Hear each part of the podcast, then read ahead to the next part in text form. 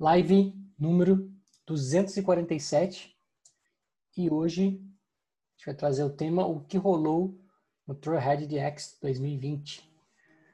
Óbvio que eu e o Arthur gostaríamos de estar lá presencialmente, mas como todos devem saber, não tem mais evento presencial da Salesforce esse ano. Então, a gente aproveitou o dia para assistir online mesmo. A gente fez um resumão de tudo que a gente assistiu e vai trazer para vocês um, um pouco dos, do que a gente achou bacana ali, do que fez brilhar os nossos olhos, positiva ou negativamente. Então, para quem ainda não me conhece, meu nome é Fernando Souza. Bom, eu sou Arthur Anelli. Como o Fernando falou, a gente era para a gente estar lá, né? Mas infelizmente não rolou. É, teve alguns tópicos aqui que até foi legal ver virtual, não tá, não tá lá para ver, algumas coisas que a gente ficou um pouco desapontado, mas fazer o quê, né? Teria sido uma experiência muito legal, mas online eu acho que foi legal para todo mundo. Pelo menos vai dar para a gente interagir legal aí. Antes da gente começar a falar dos tópicos que a gente gostou, não gostou, o que a gente viu, é, vou pedir para vocês comentarem os, o ponto alto para vocês do evento aí e o que vocês, o que ficou a desejar ali, né? Se assistiram também, também né? né? Se assistiram se também. Sim. Isso aí, vamos interagir. Bom, Bom. Vamos lá. O que, que é o, o TrailheaDX? O TrailheaDX ele é um evento da Salesforce que ocorre uma vez no ano, assim como o Dreamforce, assim como os, é, os World Tours na, nas cidades e tal, nos países. Ele ocorre especificamente em São Francisco e ele tem uma pegada mais técnica, digamos assim. Ele não é só para dev, tem bastante coisa de admin, mas ele tem uma pegada mais técnica no sentido de, é, para admin, ele, ele toca mais em pontos de customização da plataforma, automação, é, coisas mais é, hard, digamos assim. Para dev, ele toca em muitos pontos legais de dev, então acaba sendo um evento onde você encontra muitos devs, assim como um arquiteto. É, a pegada do evento é meio essa, é pouco vender a plataforma, que a gente vê isso mais no World Tour ou no Dreamforce, a gente vê bastante venda da plataforma, muito aquele negócio de encantar o cliente, o cara que não conhece. Aqui a galera já conhece, então a linguagem que eles tomam, a abordagem que eles tomam é muito mais é, para quem já sabe, já está vivendo ali no dia a dia é, Salesforce. Bom, um ponto bacana é, para quem perdeu, infelizmente, não fique triste, porque segundo a Salesforce, todos eles, todos, todas as gravações vão estar disponíveis muito em breve. E só acrescentando aqui, como o Arthur falou, né, com a vantagem de estar online, eu particularmente senti bastante vantagem em assistir online, porque eu fui no D X do ano passado, e o que, que acontece quando você está lá no presencial, no físico? As coisas não acontecem tão como a gente imagina. A gente vai lá, cria a nossa agenda, olha, eu quero assistir isso, eu quero assistir essa palestra, essa palestra, essa palestra. Só que a hora você chegar lá, você já é encantado com um monte de lugar para você pegar brinde, pegar badge, pegar bottom, pegar, tia, cara, pegar é ruim, ticker. Não, calma que, calma que eu vou, vou chegar lá. É ruim no sentido de você não vai conseguir seguir o cronograma. Esse é o ponto. E aí você descobre outra coisa, que a, a palestra que você colocou para assistir a nove e depois dela vem a palestra das dez, as das dez às vezes não é do lado da das nove. A das dez é no térreo, a das nove é lá no terceiro andar. Opa, ao contrário. A das nove é no térreo, a das dez é lá no terceiro andar. Então você tem que sair correndo uma palestra, subir três lances de escada, né, ainda passar o crachá de identificação para poder chegar no lugar para poder assistir a palestra das dez. Aí você acaba a palestra das dez, a palestra das dez e quarenta, ela é do, do outro lado da rua. Aí você tem que descer desesperado para poder correr e chegar do outro lado da rua. E aí, quando acaba das dez e quarenta e cinco, você tem que voltar lá para o térreo para a palestra das onze. Então, é uma loucura. É uma loucura e isso no online acabou sendo muito mais fácil ali. Tinha bastante concorrência, vamos dizer assim, de palestras rolando simultâneo. E isso é óbvio que, como a gente tem, teoricamente, quatro perfis ali, ali tinha acho que cinco perfis diferentes, né? Uhum. É, você tem pessoas que não vai, não vai querer saber de um tema, vai querer saber de outro. Óbvio que tem pessoas que vão querer saber de mais temas ao mesmo tempo. E esses temas que são mais cobiçados, eles fizeram palestra um, dois, três, e alguns até quatro. Então, para você não perder esse tema. Mas eles dividiram bem. Eu achei que a divisão foi bem feita. Eu gostei Sim. da forma que foi arquitetado ali, né? Tem o inicial, que é para todo mundo. E, diga-se de passagem, não deu conta. Começou a ficar lento e cair a página. Caiu a página, caiu o vídeo, o vídeo parava de transmitir. E aí eu fui uhum. pro YouTube, no YouTube tava chupetinha, consegui assistir é. mil e oitenta p, tranquilo. Aí depois quando foi para salas que dividiu, né? As dez mil pessoas dividiram ali, aí já foi mais tranquilo. Eu não sei se esse número era real, mas quando eu tava assistindo tinha dez mil pessoas na sala. Então eu achei baixo, sinceramente falando. Esperava que tivesse pessoas ali participando. É, eu acho que nesse ponto, eu acho que fica até um meio que um aprendizado, né? Porque nos próximos eventos, talvez, com o seu feedback agora de correria num evento, talvez eles disponibilizem para quem comprou, comprar o, o, o voucher ali, ou enfim, disponibilizar para quem está no evento uma sala online, né? Para você não ter que ficar correndo e poder fazer sua agenda e assistir todos os eventos. Não sei. Vamos ver como é que vai ser no próximo, nos próximos anos, né? Então, Salesforce, ouça as minhas dicas. É. Vamos lá. Primeiro, primeiro tópico aí que impactou, acho que tive isso bem no início, que é, foi a questão foi, de DevOps. Foi um sneak peek, né? Foi um sneak peek ali. Pra mim foi algo é. que eu falei, caraca, que bomba, né? É, voltada para DevOps, eu acho que é um tema que tá muito quente, muito em ascensão, principalmente no mundo de Salesforce. Isso já vinha há um bom tempo em outras plataformas, né? A gente, a gente fala para desenvolvimento web de modo geral, desenvolvimento mobile de modo geral, isso já vinha, de certa forma, se consolidando ali. E agora, quando a gente olha uhum. para a plataforma Salesforce, a Salesforce vem e fala assim, olha, galera, a gente está preparando alguma coisa para vocês, dá uma olhadinha como é que vai ser o DevOps. Então, eles estão já trabalhando nisso, é, e eu acho que vai ser algo que vai mudar a uhum. forma como a gente programa hoje, como a gente interage com o código. Eu acho que, de certa forma, a gente vai conseguir matar aquela, aqueles projetos que não tem controle de versão, porque vai ser muito simples você ter um controle de versão na plataforma, meio que já vai nascer com isso, então não vai ter como você não ter isso, né? E vai ser comum do dia a dia. De certa forma, também é uma evolução muito grande. O change sete, né? A gente tem o change sete desde dois mil e dez, então agora a gente vem para uma evolução muito grande aí do, da forma como a gente faz o delivery de alguma coisa pronta. Sim. É, eu acho que isso vai agregar pra caramba na ferramenta. Tipo, porque hoje a gente, basicamente, as empresas gastam uma, um dinheiro para começar esse projeto. Uma empresa que não tem controle de versão, ela tem que investir um tempo na cultura do time, porque é uma mudança de cultura, uma mudança em método de trabalho, e isso acaba sendo custoso, né, para a empresa. Não tem como fugir disso. Acho que daqui para frente, uma empresa que aceita querer colocar seus forces dentro é, da sua empresa, ela já vai ter isso internamente. Então, quando você vai mudar a cultura de uma empresa, se você vai mudar ali na instalação da plataforma, configurando e tudo mais, e já ter isso junto, você evita de gastar na frente, transformando o seu time e aprender, mexer em controle de versão e tudo mais. Então, acho que vai agregar bastante para a plataforma, né? Exato. E para quem usa, né? É, para quem usa. Bom, depois também, ainda na primeira sessão do sneak peek, eles falaram bastante sobre Trailhead, principalmente sobre Trailhead Go, com algumas novidades ali de, de push notification, com novidades de você receber a notificação ali do Trailhead Live e já poder assistir. O único ponto que eu vejo como contra é que ainda está disponível só para iOS. Uh, o Trailhead Go foi lançado no Dreamforce do ano passado, em parceria com a Apple, e essa é a grande razão, e talvez a gente não deva ver no Android por conta disso, né? Foi uma parceria com a Apple de integrar e trazer o Trailhead para dentro do iOS. Então eu não uhum. sei, sinceramente não vejo isso chegando para o Android oficial tão cedo. Uhum. E aí eles falaram também, né?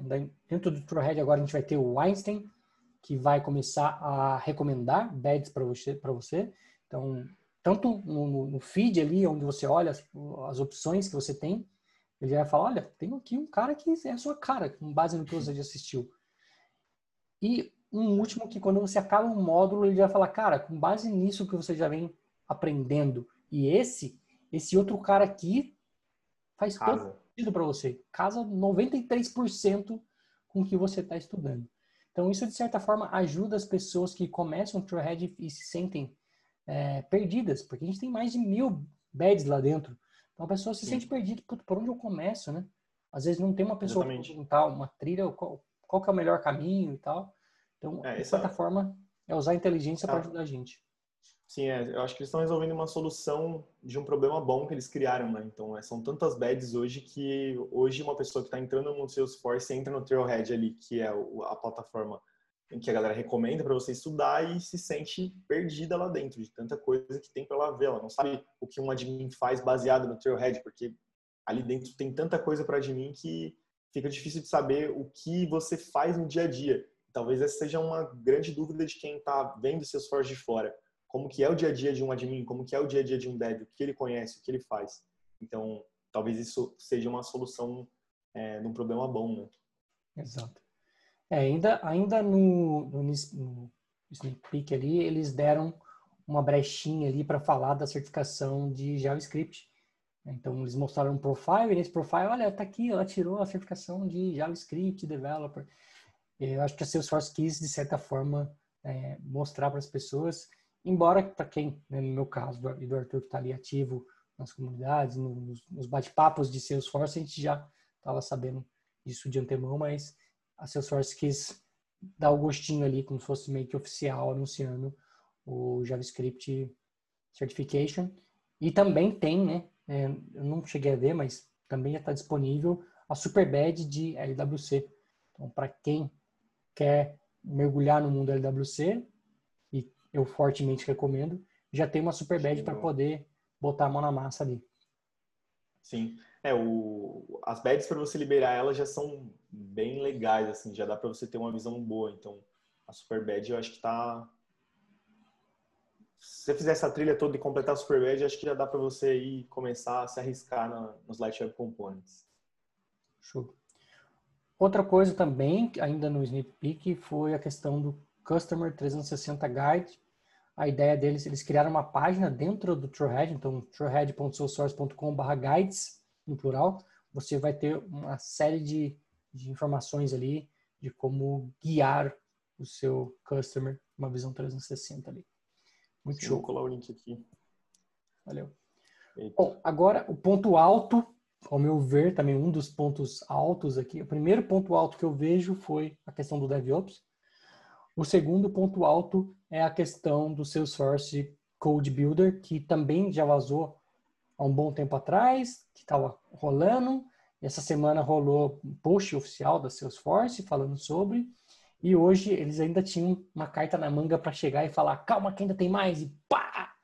Então eles mostraram o Salesforce Code Builder, que basicamente é o Visual Studio Code na web, anunciando aí a morte do Dev, Dev Console, né? É, não oficial, mas eu, eu acho que é o caminho que vai seguir aí de forma natural. É, da forma, da forma que falaram, ficou meio que isso, né? Ela só não falou exatamente isso, mas ela basicamente falou que ele vai ser a solução para quem é, gosta de... Ele soluciona tudo que o Dev, Dev Console soluciona com uma cara muito melhor. Então, uhum, é. Basicamente, ela... É, eu acho que não vai ter como mesmo, eu acho que não, não faz sentido, assim como não fez sentido a Salesforce é, colocar o L W C lá dentro, não faz sentido para ela continuar com o Dev Console, uma vez que o Visual Studio já tem praticamente, ou, se não tudo, o que a gente fazia lá dentro, né? Uhum. E o ponto, a chave aí, que foi a carta na manga, a última sacada que todo mundo achou que sabia de tudo, foi o o Soco Query Builder, né? Que vem com uma tela totalmente customizada, esfregando na cara de qualquer um. Tipo, você não precisa mais do Workbench. Use o, o Visual Studio, né? Uhum. Porque agora vai ser muito fácil a gente conseguir fazer um, uma query. Embora eles não mostraram na prática ali, sinal que deve ter alguns bugzinhos ainda, mas a gente vai ter um construtor de queries de forma visual dentro do Visual Studio Code. Para mim isso aí foi bem louco. É, essa por essa eu não esperava. Realmente. Bom, depois uma palestra que eu assisti foi sobre Salesforce Functions, que até então tinha o nome de Evergreen, foi anunciado no Dreamforce como Evergreen. E, e basicamente eles falam, basicamente a função do, do Evergreen é, e basicamente a função do Functions, vamos falar o nome já certo aqui, né? O nome, a função do Functions é você ter um código de certa forma, rodando ali sem alguns limites que a gente tem na plataforma. Então, você vai poder rodar é, Apex, Node.js e Java dentro de um container, vamos assim dizer, do Heroku, que o céu é o limite. Então, aquele problema que a gente tinha para poder gerar um P D F, ou para pegar uma imagem e colocar uma marca d'água em cima de uma imagem, ou para criar um arquivo zip, ou para abrir um arquivo zip e extrair ele, porque a gente não tinha memória suficiente dentro do, do, do ciclo de um Apex, a gente não tinha tempo de C P U suficiente, porque às vezes a gente precisa de mais do que dez segundos para poder fazer alguma coisa, isso está resolvido. Então, eu acho que a, a, uma das coisas que a Salesforce está apostando muitas fichas ali, porque vai ser algo que vai mudar a forma como a gente codifica para a plataforma. De certa uhum. forma, ela traz um poder de fogo muito grande, muito grande mesmo.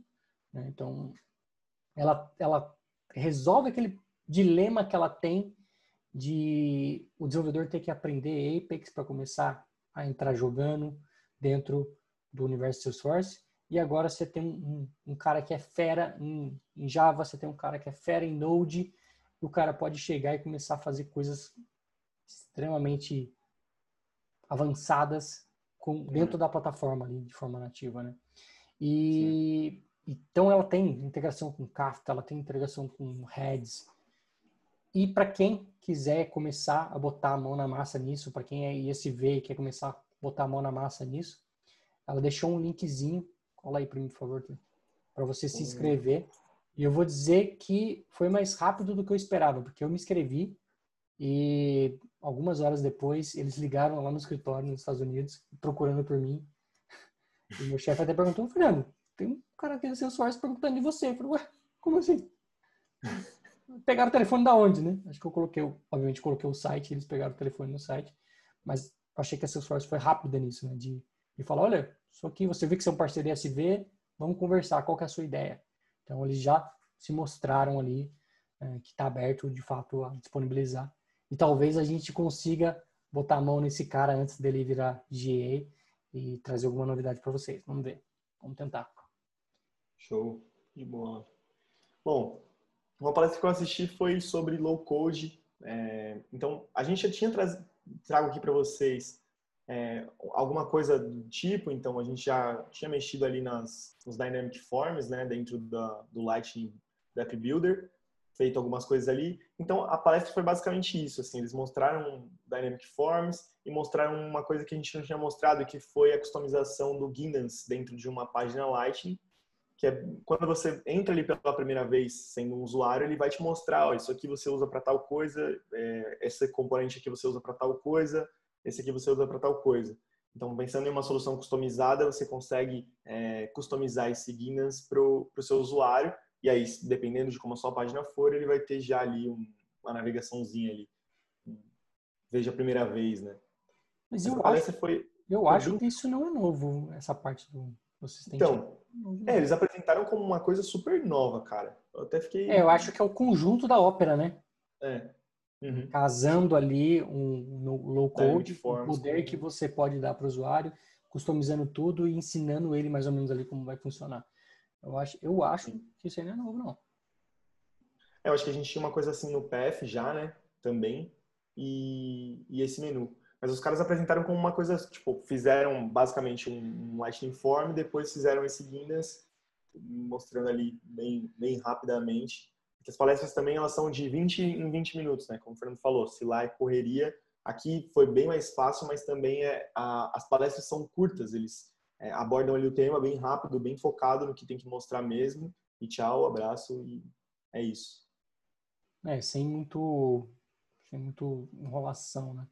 Sim. É, mas para te mostrar que, olha, tá vindo algo bacana aí. Alguns eles já tá falaram, ó, vai estar disponível na, na, na Summer vinte, outros vai estar disponível na versão vinte e um, então às vezes algumas coisas vão ser mais rápidas, outras vão demorar um pouco mais. Sim. É, o próprio DevOps, eles não falaram quando vai estar liberado, mas algumas fontes me disseram que vai ser em, na versão Summer vinte e um, ou seja, vai demorar um ano praticamente um para poder sair uh, o DevOps. Né? Uhum. Isso é muito é normal, mesmo. Isso é comum, se eu fosse anunciar alguma coisa e demorar, né?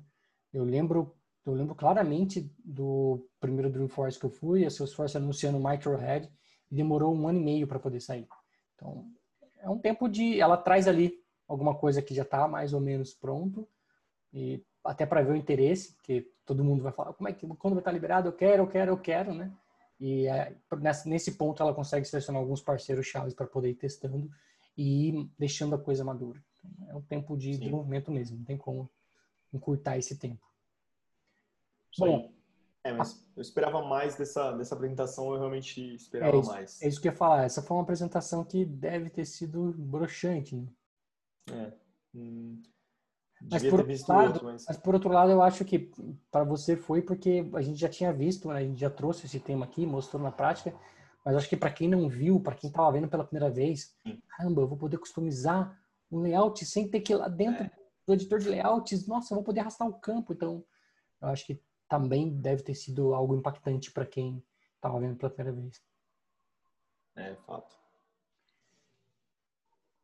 É, o próximo... que foi uma palestra que eu achei bem bacana, foi a Improve Quality of Life, Apex Update to Ship Better, Code Faster. Um texto desse tamanho, né?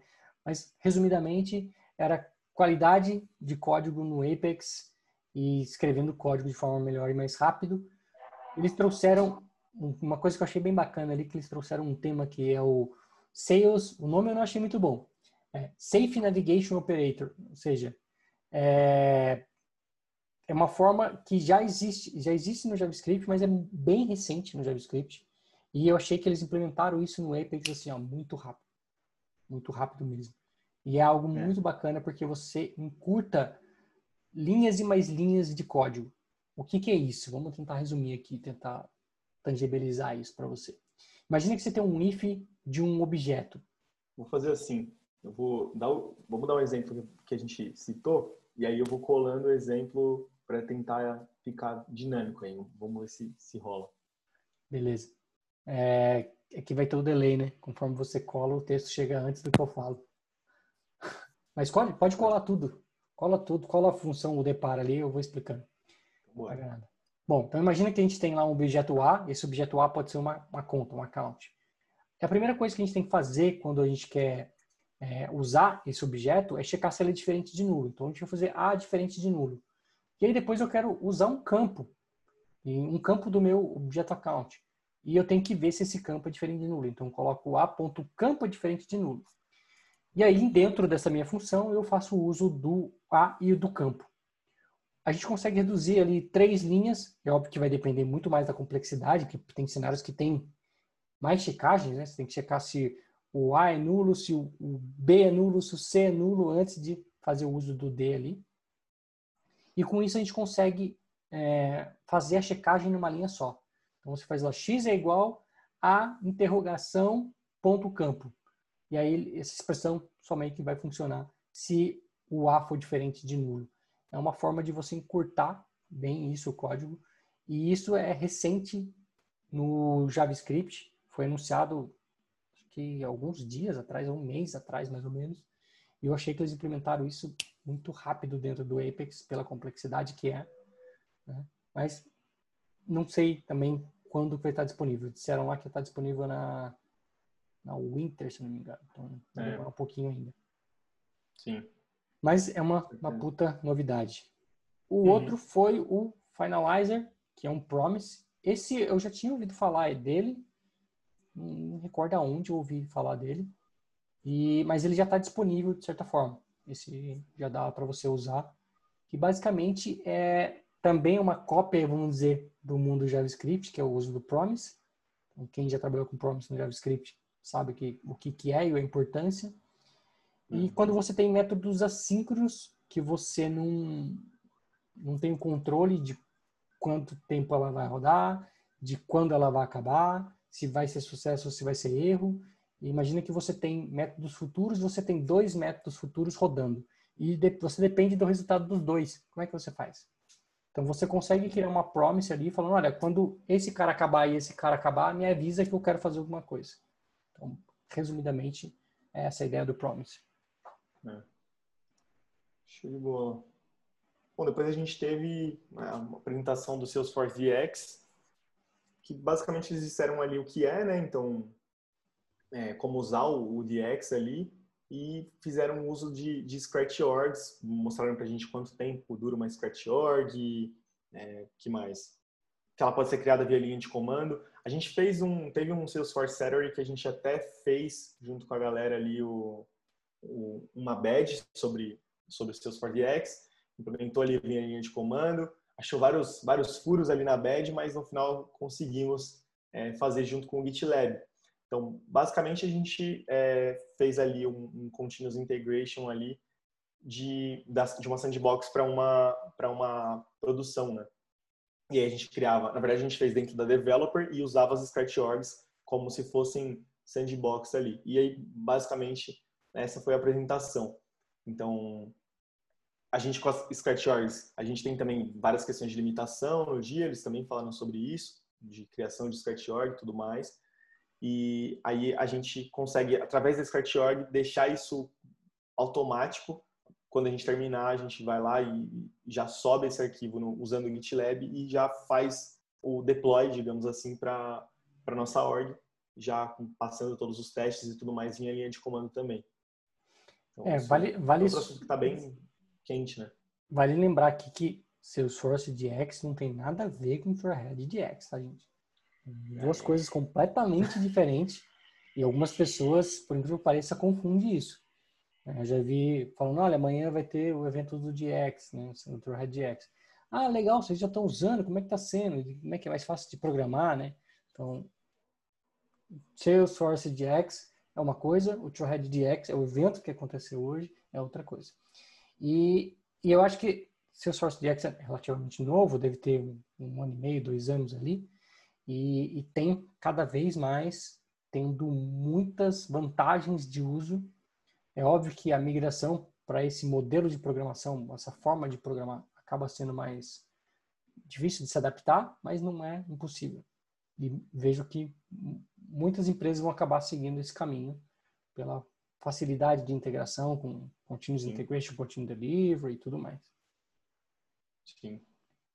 Então, bom, depois bom. A, gente, a gente também assistiu uma em comum, né? Que foi o Lightning Component Development Best Practice. A gente assistiu pensando que seria bastante focado em L W C. Também não foi muito o que aconteceu. Não, na verdade, a minha esperança era que trouxessem, de fato, ali boas práticas, né? é. Essa, confesso que foi uma palestra que me decepcionou muito, assim. É, eles até responderam uma dúvida minha lá ao vivo, mas eu achei que deixou a desejar. Eu esperava mais de uma palestra que traz esse título, né? Uhum. Melhores práticas de desenvolvimento Lightning. Basicamente o que eles falaram foi de Aura, depois eles falaram de Aura e eles terminaram falando de... Aura. Então... Foi isso mesmo. Não consegui ver valor nessa palestra. Desculpa o pessoal do Salesforce, mas para mim deixou a desejar. Boa. Quer acrescentar? Bom, você assisti... viu alguma coisa bacana ali? Cara, eu tive a mesma visão, assim, fiquei até esperando até o final, assim, e no final tava me perguntando, cara, eles não vão falar mesmo de, de Lightning Web Component, assim, tinha muita coisa interessante para dizer. Eu não acho que foi também, lógico, desperdiçável, tinha coisas ali que eu eram acho. bem bacanas, mas desperdiçável. Eu acho que foi desperdiçável. Não, acho que não faz então, sentido você falar de Aura, cara, nos sim. dias atuais, entendeu? Fato. É, é eu, eu não... É complicado, mas nos, o que eu senti nos comentários ali da galera é que realmente algumas coisas ali foram esclarecedoras para as pessoas. Então, sei lá, tem o seu valor na, na minha visão, mas eu também não faria uma palestra falando de Aura. É, é que, na verdade, tantos assuntos novos, assim, tantos assuntos... Eu acho que a ideia deles não era falar de Aura, né? Mas o tempo foi curto, eles começaram tentando explicar do, da onde veio o Lightning Component, explicaram um pouco de Visual Force...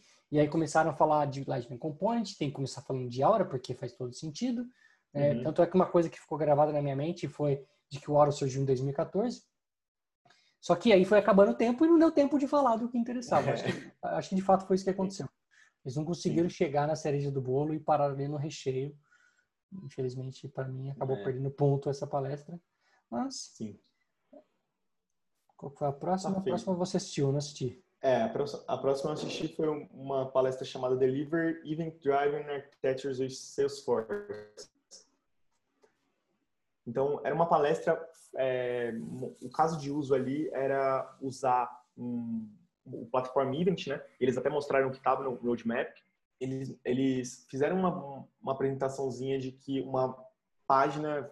A gente estava comprando um ticket em um estádio e aí a gente compra o ticket, recebe por S M S uma mensagem, depois é, a gente escolhe o assento e aí na aplicação externa deles, eles é, acionavam via é, Process Builder para checar o assento que eu reservei. Eu achei interessante, assim, acho que também, sei lá, eles não falaram muito técnico, era, foi mais admin mesmo, mais como configurar e tal, não, não entraram muito em detalhes de como estava a plataforma externa, como o evento mandava efetivamente. Acho que faltou isso, mas a, a, o exemplo foi, foi bem interessante, assim, saber um pouco mais sobre a plataforma. Que para mim, para mim é uma coisa meio nova, assim, eu tenho que, confesso que eu tenho que estudar mais sobre esse ponto. Então foi bem legal, assim. Próxima também é sua. É, essa próxima foi um ponto baixo. É, foi blockchain, então o Fernando tinha ido ano passado e falou que não, não curtiu a apresentação. Eu fiquei curioso por conta do tema, que eu já tinha lido algumas coisas sobre blockchain e fiquei pensando, pô, esse ano passado foi raso, acho que esse ano dá para se aprofundar um pouco mais. Mas, você cara, comentou, chegou a comentar até na live aqui, né? É, eu, eu achei que, assim... Os caras, eles começam, eles começaram e aí configuraram o blockchain, no, vai ali no setup, digitou blockchain, foi na configuração, beleza, configurou. Dali para frente foi external object. Aí morreu o blockchain, eles não falaram mais sobre blockchain, e aí eu achei que ficou faltando muita coisa, assim, ó, o tema podia ser external object com blockchain, não blockchain tipo como tema principal, assim, que eu acho que a gente tá, mais... a gente tá na vanguarda, né? Porque a gente falou de external object essa semana, né? Também é, também essa semana. Então, o que eles eles configuraram o blockchain, depois fizeram o external object para acessar ali o blockchain e dali para frente eles acessaram falando mais do que o external object pode fazer. Mas o tema é legal, eu ainda acho que ainda acho que mais para frente a gente vai ver alguma coisa show de blockchain aí. É, o O tema blockchain estava muito quente, né? Eu acho que a Salesforce, de fato, ela demorou para lançar alguma coisa de blockchain para conseguir pegar a onda num alto nível. Eu li que a Salesforce estava pensando em criar alguma coisa, até, criou, acho que ela criou até patente sobre o uso de blockchain para e-mail, por exemplo, né? Então, tem aplicação para tudo. Tem aplicação para N cenários, alguns bem mais complexos, outros mais simples. O exemplo que eu vi no TrailheaDX ano passado, eu achei que não tinha necessidade de tudo aquilo, mas eles tentaram trazer um caso de uso, era algo mais visual, você tinha que clicar ali no botão, você viu o trenzinho andando, o trenzinho parava no lugar, pegava o bloquinho, vinha um robozinho, jogava o bloquinho. Então eles meio que tentaram colocar ali um, um IoT junto com blockchain. E aí o, seu, o trenzinho andava, ele detectava que ele tinha que entregar no ponto A, porque ele pegou a caixa A, um robô pegava e derrubava a caixa do trem e o trem seguia a vida. E aí dentro do, do Salesforce eu conseguia ver todos os pontos que ele, o que ele pegou, que hora que ele pegou, o que ele deixou, que hora ele deixou. Então é como se fosse um rastreio ali do seu pedido e tudo isso armazenado dentro da blockchain. O grande tchan da blockchain é de que essa informação que está lá dentro ela é imutável. Você nunca pode alterar essa informação. Então esse é o ponto. Você tem Sim. segurança do dado que está lá dentro, porque o dado é imutável. Então, esse é o alto do blockchain e que a Salesforce, ao meu ver, não conseguiu aproveitar o momento. Mas tem muita aplicação. É. Então, eu acho que ainda, vai, ainda vamos ver falar muito sobre blockchain aqui. Espera, é, cara. O último, que não foi o último que eu assisti, mas o último da nossa lista aqui, foi um que me destacou, e vocês vão entender por quê, porque faz todo sentido com o que a gente faz hoje, que é criar aplicativo de AppExchange. É o Drive Adoption of Your AppExchange App with in-app Guidance. Basicamente, colocar é, um assistente quando o usuário instala o seu app, você vai falar para ele, clica aqui no objeto, clica nesse menu, põe esse texto, legal, clica no salvar. Muito bem, você já sabe configurar o meu objeto, né? Então, é um assistente que você vai colocando e como vantagens que eu vi ali dos assistentes normal é que você pode colocar num ponto específico da tela ou no, no, no cantinho. Você consegue colocar também é, links para dentro da própria org ou link para uma documentação externa. Então acaba sendo bacana e inclusive eu vou tentar aplicar ele no meu projeto hoje e se eu conseguir fazer alguma coisa do tipo, eu tento trazer para mostrar para vocês aqui na prática um hands-on.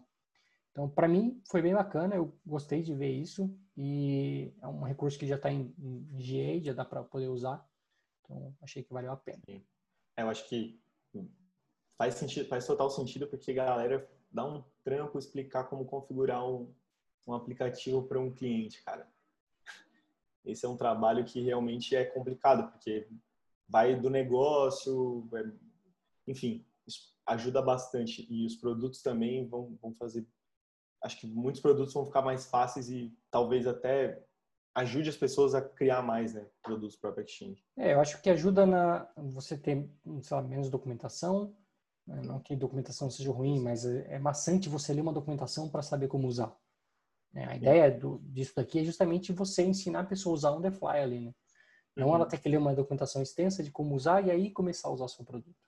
Treinar alguém que sabe muito sobre o produto, né? Só para poder Exato. Usar o produto. É, eu ouvi de um parceiro, eu conversei com um parceiro I S B essa semana por conta de um problema que a gente está tendo na empresa e eu ouvi dele que tem produto dele que não está na AppExchange porque não faz sentido. E por que não faz sentido? Porque o usuário não vai saber configurar sozinho. Então, olha que ponto chegamos. Né? O produto, uhum. que talvez seja algo de muito valor, não está disponível na AppExchange porque o usuário não vai conseguir configurar sozinho sem ter alguém orientando. E talvez isso aí resolva, seja a cereja do bolo para um produto dele estar disponível ali. Uhum. E para a gente também vai fazer muito sentido. Tem muitos produtos que a gente está trabalhando que vai ser necessário uma documentação extensa e eu já vou tentar aplicar isso aí, colocando um guia para o usuário poder se orientar, instalar e já sair jogando, não ter que ler uma documentação extensa. Bom, Oi. vamos ver o que rolou aqui. Ah, o Vinícius falou, essa era a minha pergunta sobre se estaria disponível os vídeos. Show! Então, você já sabe, Vinícius, vai estar tá lá, cara. O Diogo falou, acho que como destaque ficaram a apresentação do Code Builder e do DevOps Center. Exatamente, cara. Foi, eu acho que, um é, grande também. Ponto de destaque aí. Eu só acrescentaria esse do Adoption, que eu achei bem legal a função. É. Embora ela não seja nova, ela já esteja disponível. É, as é. novidades do Apex eu também achei que, que foram um ponto Sim, alto, assim. Verdade. Achei bacana. O William falou que ainda se sente meio perdido no Trailhead. Cara, eu... já tenho cinco anos de Salesforce e ainda me sinto perdido no Trailhead. Então, Tem muita junto, coisa. Cara. É. Tamo junto. Não, não. Ó, bate aí. É, o Leonardo perguntou se DevOps Center é complementar ao Copado ou tende a substituí-lo. É, o Diogo respondeu que parece que o Copado tem mais recursos, mas para casos em que você não precisa de uma ferramenta tão completa, o DevOps Center pode substituí-lo. Ele falou que essa é a opinião dele. Que ele acha que não, a Salesforce não vai querer matar uma ferramenta de parceiro. O que falta para o in-app guidance ser funcionário em community? Sim, isso aí eles é, não tava no, tava no roadmap para versão futura, funcionar no community. Sim. Bom, qual que é a minha opinião sobre o DevOps, tá? Eu acho sim que isso mata uh, o Copado, talvez não de imediato, porque com certeza, como o Diogo falou ali, Copado tem muito mais recursos que a Salesforce não vai ter agora. Só que esse é o ponto, ela não vai ter agora. Nada impede de amanhã ou depois eles trazerem. E também nada impede da Copado adaptar o produto dela para funcionar dentro do DevOps. Então pode ser que não mate, pode ser que seja a salvação deles até de melhorar como eles entregam o produto deles. Então Sim. ainda, ainda é cedo para prever, porque muita coisa vai acontecer até isso ser liberado. Mas um outro ponto que ele falou ali, né? Acho que a Salesforce não vai querer matar uma ferramenta de um parceiro. Cara, eu já vi isso acontecer. Eu já vi isso acontecer com o Field Service mesmo. O Salesforce lançou o Field Service e tinha parceiros que tinham produto de Field Service. Então, eu não sei se ela leva isso muito em consideração não, tá? Porque... É, eu acho que esse é um tema, esse assunto DevOps é um tema que, como o Fernando falou, ele já vem de outras, em outras tecnologias forte, só que no mundo Salesforce a gente está ouvindo muito falar agora. Eu acho que ainda é um tema, apesar de é, hoje a informação ser muito mais rápida, né? Mas eu acho que ainda é um tema um pouco obscuro para muita gente, pelo menos a minha percepção olhando assim algumas discussões. Lógico, para dev é uma coisa que é muito tá muito aí já, Só que para as empresas, acho que as empresas estão começando a ver que é isso aí, não vai ter jeito. E eu acho que é isso que vai ditar o que a Salesforce vai fazer, né? Se, se eles têm já a visão de que isso vai ser necessário, muito provavelmente isso já está no roadmap deles de melhorar essa ferramenta. Não é à toa que eles já deram para a gente o gostinho hoje, né? Uhum. Então, acho que vai tudo depender da, de como vai evoluir esse assunto daqui para frente. É, eu acho que tem muito chão ainda. Acho que a ferramenta vai ser, vai ser lançada. Eu acho que vai, sim, é, permitir que as empresas se adaptem ali dentro. Ela vai continuar evoluindo esse produto. Mas eu não vejo como sendo algo que a Salesforce não faria por conta de outra empresa. Né? Ela, ela, acho, que, acho que a Salesforce ela aponta muito na direção do seguinte. Se tem muita gente querendo uma funcionalidade, vai valer a pena ela fazer aquela funcionalidade, ela vai fazer. E doer quem doer. Então, só que quando chegar isso daí, já, já começa que isso não, é, não vai ser de graça, provavelmente. Vai ter o seu, seu custo, mesmo que embutido, tá? Vai ter o seu custo ali. Então, não vai ser algo que vai, de certa forma, matar. Vamos olhar para o próprio Field Service. Field Service é uma ferramenta cara, então, por mais que ela tenha matado alguns parceiros, pode ser que esses parceiros ainda entrem em algum lugar onde a Salesforce não consegue entrar, embora ela tenha isso nativo. Então, nem sempre pode ser é, a morte de um produto. Pode ser que, pelo contrário, traga benefícios para ele, dependendo qual for o custo disso. Se o custo deles for mais barato, entregando muito mais, por que não, né? Se é algo bom para eles. Que o cara vai querer, vai sentir o gostinho e falar, caramba, eu preciso disso. Não, mas aqui é mais caro. Então, deixa eu pegar o do parceiro. Beleza, pessoal? Deixa eu ver. É isso aí. Então, a todos, um forte abraço. A gente se vê amanhã, e amanhã é um bate-papo com meu grande amigo Clayton Alves, desenvolvedor Salesforce. Vou falar um pouco com a gente aqui, bater um papo aberto. Então, isso aí. Então todos estão convidados e vejo vocês amanhã às nove e quarenta e um. Tchau, tchau. Falou, galera.